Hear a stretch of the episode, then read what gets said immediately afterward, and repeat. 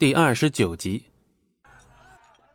寿宴上各宾客已就座，未看见龙当的身影，素素暗自生喜。环顾四周宾客，鬼王的派头再一次得到了素素的认可。神族来为鬼王贺寿的，远不只是泽宇上仙，就连在洪荒之际。为神主建立神族立下功劳的紫阴上仙和知意上仙，此番也到场了。此外，还有人界仙门高人莫上仙也应邀前来。继龙当未来，如今最吸引素素的一座便是无尽门掌门无休。看他眼中恨意极深，想必应邀而来也是不会给鬼王好脸色看。宾客已到，今晚的正主也该出现了。等了大约一刻钟，高台之上，鬼王终于现身。酒液御风而来，雪一般的衣服，墨一般的长发，丝毫不觉突兀。他悠然在高位坐下，略略提头，便露出那薄而美的唇，还有线条优雅的下巴。在星光的映衬下，仿佛他浅浅一笑，都可以在风中起伏荡开。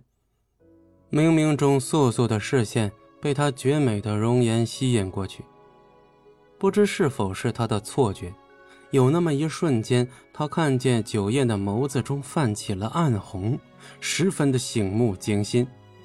但这只是一瞬，谁都没有多去怀疑什么。再看看下方的无休。他盯着九叶的眼睛，恨不得要扒掉他的筋骨。素素忍俊不禁，只一声轻笑，竟就被九叶捕捉到了。九叶往素素的方向投去视线，素素虽不见，但是假装不知。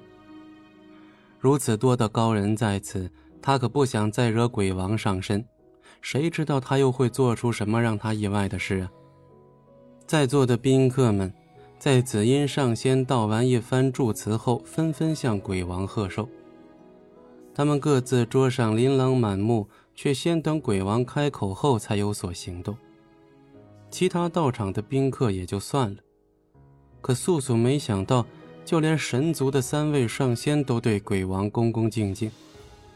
虽说三位上仙并未像其他人一样谄媚巴结鬼王，而且论实力。上仙绝不输给鬼王，但不知出于何种原因，三位上仙竟给素素一种他们不敢同鬼王翻脸的感觉。素素以前觉得妖王龙当才有真正的王者气质，让人生畏，眼下遇上鬼王之后，他才觉着鬼王的霸气更胜龙当。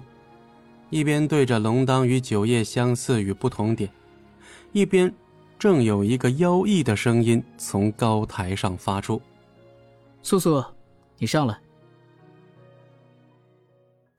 本集播讲完毕，感谢您的收听，我们精彩继续。